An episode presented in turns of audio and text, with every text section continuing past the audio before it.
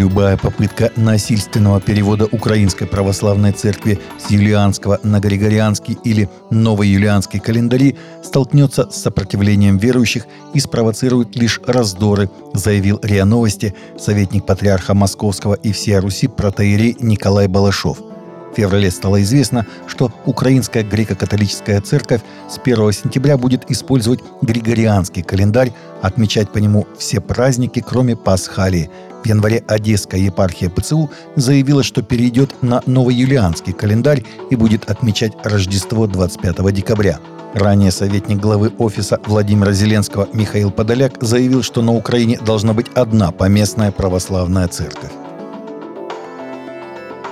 Глава Чечни Рамзан Кадыров заявил, что не обижается на папу римского Франциска после его заявления о жестокости чеченцев, отметив, что он слишком старый человек.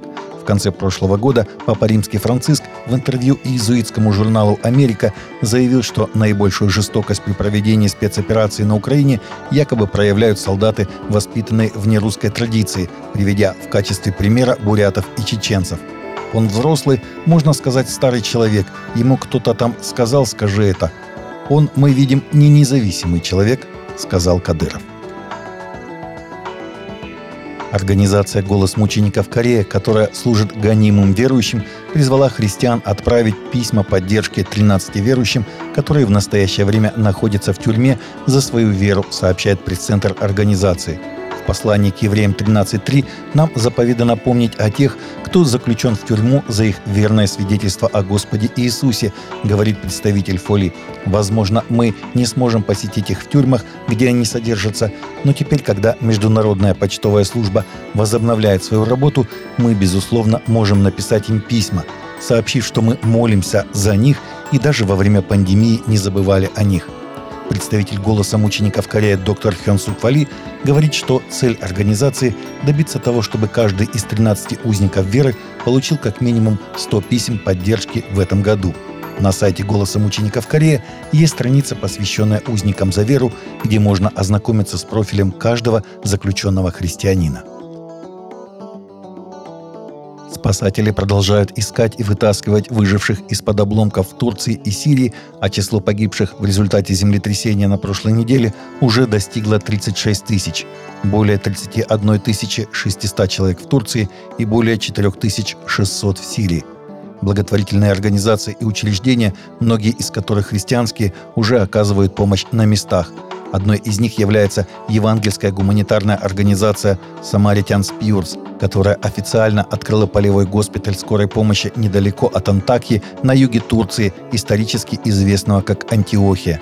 По словам работников, почти сразу после начала работы стали приходить мужчины, женщины и дети, а машины скорой помощи начали доставлять раненых. Все работники Самаритян Спьюрс просят евангелистов по всему миру молиться о них и о страждущих в этой стране. Только 28% американцев поколения Z говорят, что они намерены посещать религиозные службы не реже одного раза в месяц, а 14% считают себя атеистами или агностиками, согласно недавнему опросу, который также предполагает, что это поколение гораздо чаще идентифицирует себя как ЛГБТ. В опросе под названием «Исследование поколения Z после выборов», опубликованном в этом месяце семейным фондом Уолтона совместно с Social Sphere, участники в возрасте от 15 до 25 лет, а также взрослые от 26 лет и старше, ответили на широкий спектр вопросов, в котором исследователи попытались понять привычки и предпочтения представителей поколения Z.